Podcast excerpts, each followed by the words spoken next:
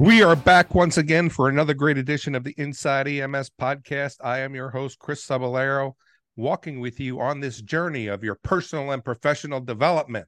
I don't know what that means, but the man of the hour is with me. You know, I say that all the time, Kelly. The man of the hour, too sweet to be sour. That comes Boy, from, you know I got the power. you know, that comes from a 1980s rap song, The Adventure of Super Rhymes, because I'm the man of the hour, too sweet to be sour. And back then, you know, when we were talking about rap, um, it really, you know, the big song was Rapper's Delight, which was 1979, 1980. Ventures Yeah. of Super Rhymes is another 17 minute rap song that started, which really got into what rap looked like later in the 80s and the in the early 90s. Um, I don't know why I'm on this kick, but screw it. Kelly Grayson, welcome to the show. I'm I'm happy to be here, man. And you know, we Chris, we both reached that age where we have to explain our pop culture references to the current generation. Um, I, I I frequently say in lectures now, it's like I'll say something and half the room will laugh and the other half looks befuddled, and I'll say, "Old folks, explain it to the young folks." That's you know, right. kids, ask your parents, uh, ask your parents who Johnny and Roy were, that sort of thing. So. No, but I think we do have to re- remember to think those things and qualify the things that we say sometimes Yeah, because you know we are talking about references. I made the comment the other day to someone they had this just this weird hat on, and I said to them, um, "Does that come with a free bowl of soup?"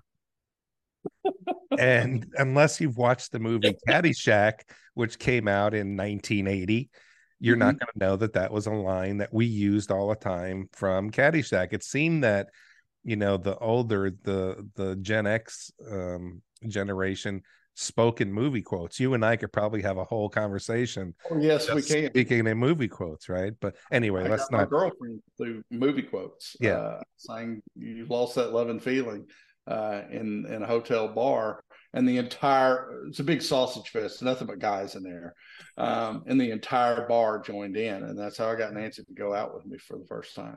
But Did you do that? Yes, I did that. Holy crap! Me, Norm Rooker, Ray Barishansky, Jason Dush, um, Dan Glick, uh, Rom Duckworth. Uh, a bunch of us were in a hotel bar at the the murderer's row of EMS right there. Yeah, and and there were two females in the bar, Nancy McGee and Allison uh, uh, Bloom. Bloom. Yeah, Allison Bloom. And uh, I'm sitting next to Nancy, and I finally learned her first name so I can actually address her uh, formally. And we're trading Top Gun quotes, and we're going back and forth with Top Gun quotes. And I finally turned to her and I said, "Y'all remember this one?" And I started singing "You've Lost That Loving Feeling."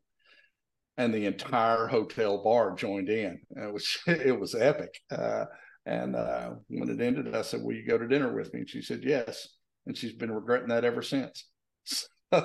Well, I me too, man. I mean, I I said, "Do you want to do a podcast with me?" And I mean, Jesus, it just never gets it never gets any better. But anyway, all right. So, what are we talking about today, Kelly? We're gonna let you set it up.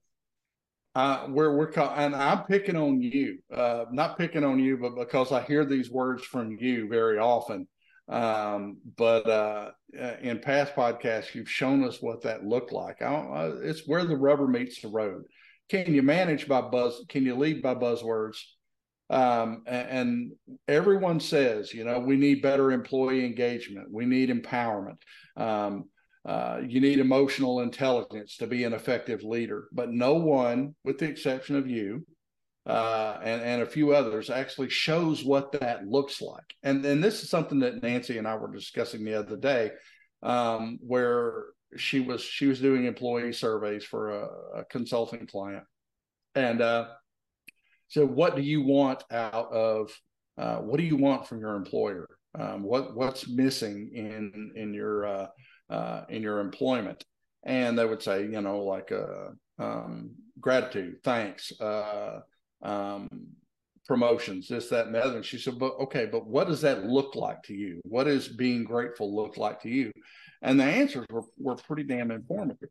And I was reminded, you know, of a few weeks back where where you talked about uh um, the meal plan for your for your employees when they're really getting slammed, and you would you would set up uh, um, discounted meals of the day and would go out and fetch them and bring them to them if they're standing by somewhere and that sort of thing. And that to me that struck me as as a perfect example, a concrete example of servant leadership and what it's supposed to look like put into into application. So, do you find that some of your colleagues who purport to be leaders in EMS uh, tend to manage by buzzword, but don't know what those buzzwords actually mean and and how to put it into effect?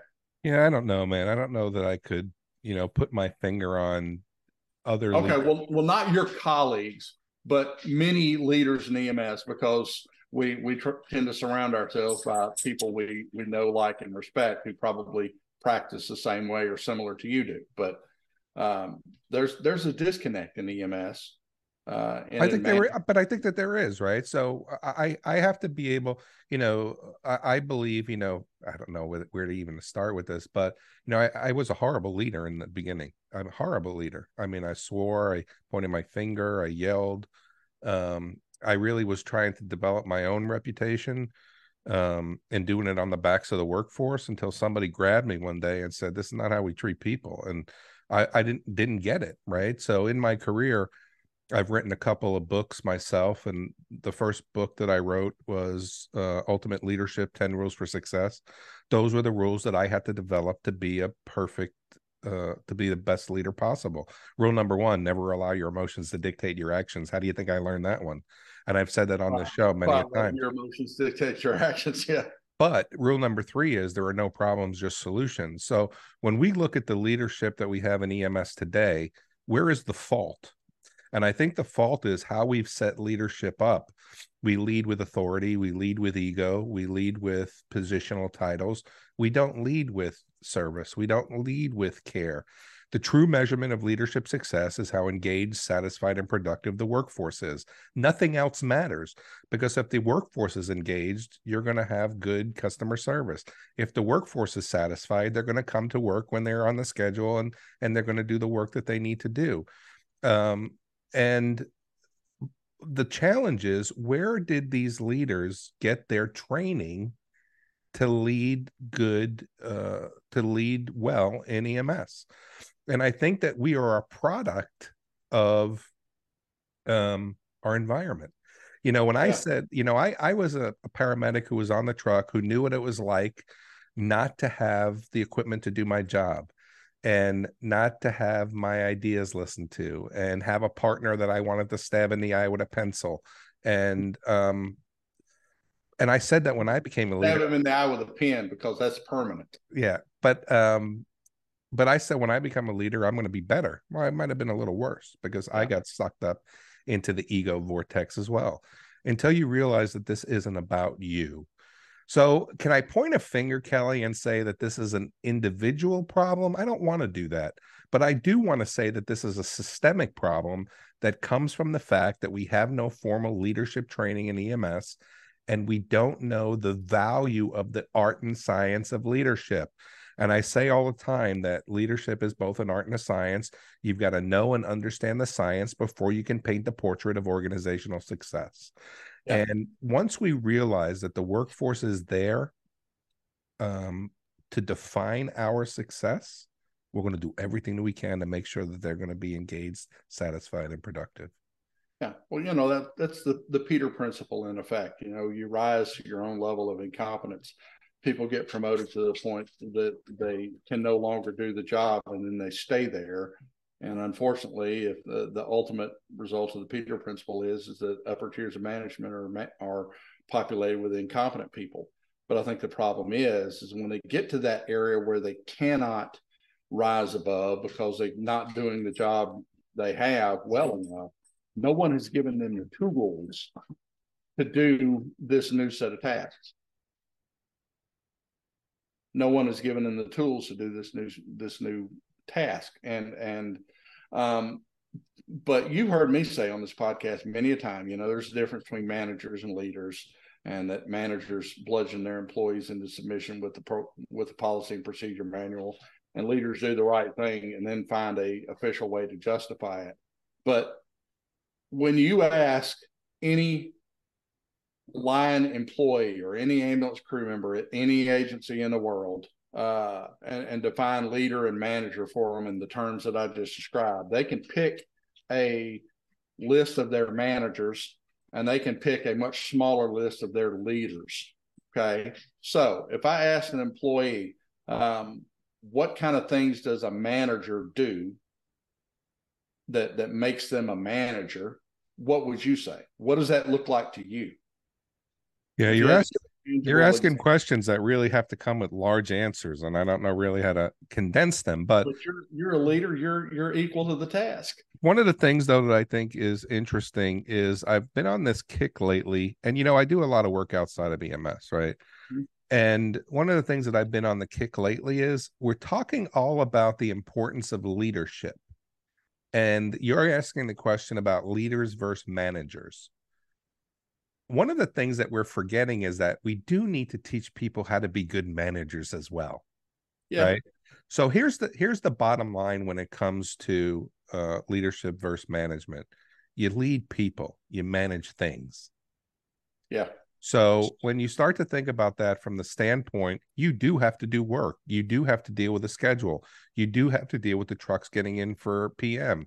You do have to be able to make sure that you're getting your your you know supplies in on a regular time. You do have to make sure that the ambulances are stocked or ready to go. Um, those are management issues that we need, not issues, but management roles that we have to be able to do. But we can call ourselves a leader uh, of people unless we're influencing the people to be successful in the work they do. So I don't know if that answers your question. Well, well, let me let me rephrase it because because you're you're you're doing the buzzword thing, but um, uh, hypothetical situation. One of your subordinates, uh, one of your people. I don't want to call them subordinates because that's the wrong the the the wrong coworkers. Attitude. How about coworkers? That's right. One of your coworkers uh, who is lower on the organizational ladder than you are.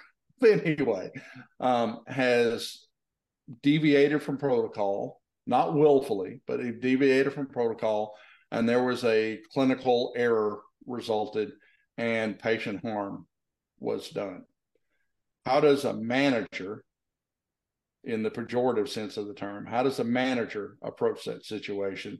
And then tell me how a leader approaches that situation. Well, I think from a manager standpoint, you're angry. Um, I think you fire them.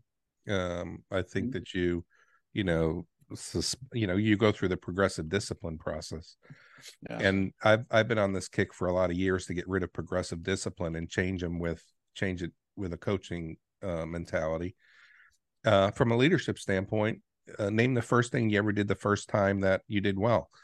And yeah. in my career, I've made clinical mistakes that have caused challenges uh, in that call. And I had to be able to say that this was my mistake and uh, I made it.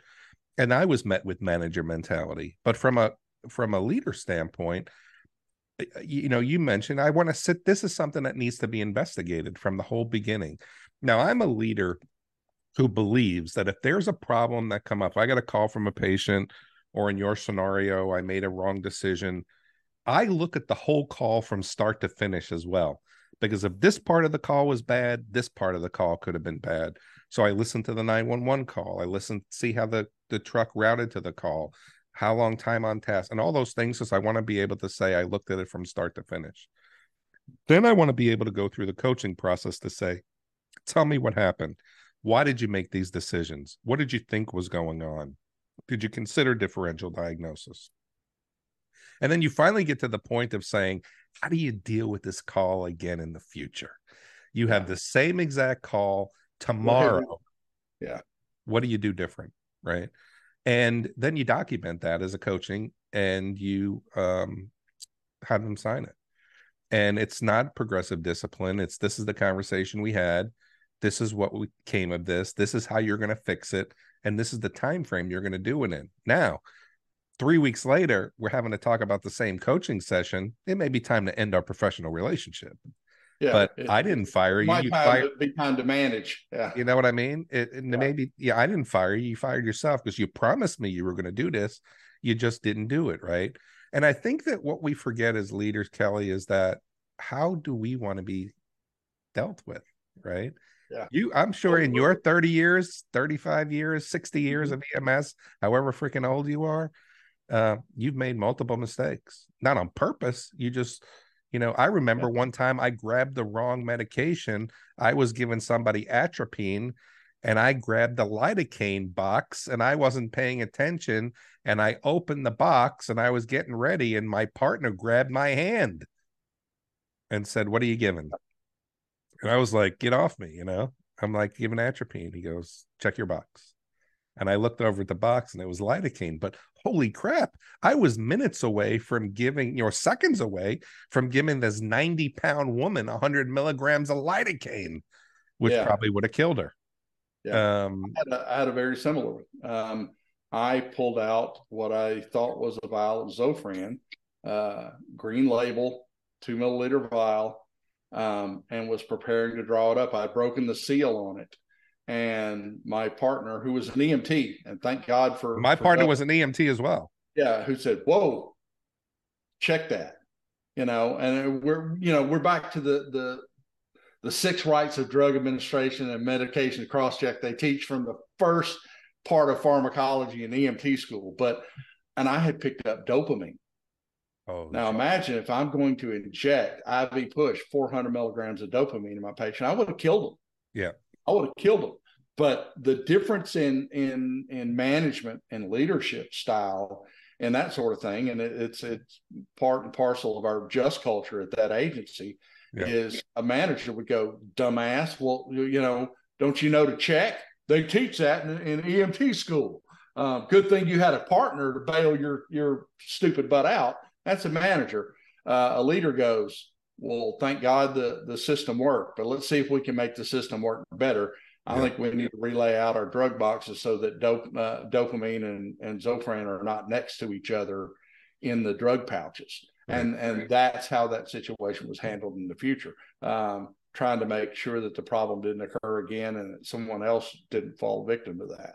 Yeah. So, you know, I think that really what, what it comes down to is um, I mean, I, and I, I could go off on so many freaking tangents when it comes to, um, you know, being a good leader. But one of the things that I believe is this, and I think that it has to be able to come down to your belief. Again, I was a paramedic who sat in the truck and knew what it was like not to have the equipment, not to have my ideas listened to, and so on and so forth. How do you make your, and I, I thought of it this way how do I make my um, time in the truck easier. And that's what you're doing for your workforce right? You know you talked about the meals thing. I didn't deliver the meals anywhere. They just decided to call the restaurant can i get the meal of the day? This is chris over at blah blah blah uh, and get a seven dollar meal of protein you know something and something. Um, but you know when people aren't eating and they have to eat fast food and, and they're worried about their weight and blah blah blah what do you do as a leader? Well, it's the same thing with the concept of clinical challenges, right, Kelly? So, what's the number one call that gives a paramedic and EMT the most trepidation? What's the answer? Pediatric. Okay, now if we know that, the first thing that I say to the EMT and paramedic is, what are you doing to make that a strength? But number two is, if I'm not doing anything as a leader, I'm culpable when a, because if I know that, I'm culpable when a mother hands you a three month old that's in cardiac arrest and you don't feel comfortable with that arrest, right? So I can't yeah. blame the employee anymore. Every single person in EMS will tell you that the pediatric call gives the provider the most trepidation. If you know that as a leader, well, first yeah. off, if you know that as a clinician, what are you doing to make it a strength? It's your responsibility to strengthen your weaknesses. But number two is, as a leader, what am I doing to help them develop that as a strength? And that's what leadership is all about. Yeah. Well, that's good thoughts, man. Good thoughts. We'd like to hear our our listeners and viewers' thoughts. So, what's the difference between a manager and a leader to you? What qualities and what concrete actions exemplify servant leadership? The kind of guy you would run through a wall for if they asked you to, because you know they're looking out for your best interest in addition to the patient. Would you we run like, through a wall with me? Would you run through a wall for me, Kelly? No. Well, you know, I'd, I'd run through that big sheet of butcher paper at the football. Okay, game. just check it. All right. Sorry, I didn't mean to interrupt. Um, but uh, what does that look like to you? Because we'd like to hear those thoughts at the show at ems1.com. And for myself and co host Chris Cebollero, check us out on iTunes, check us out on YouTube. Thanks for tuning in to Inside EMS. We're going to catch you guys next week.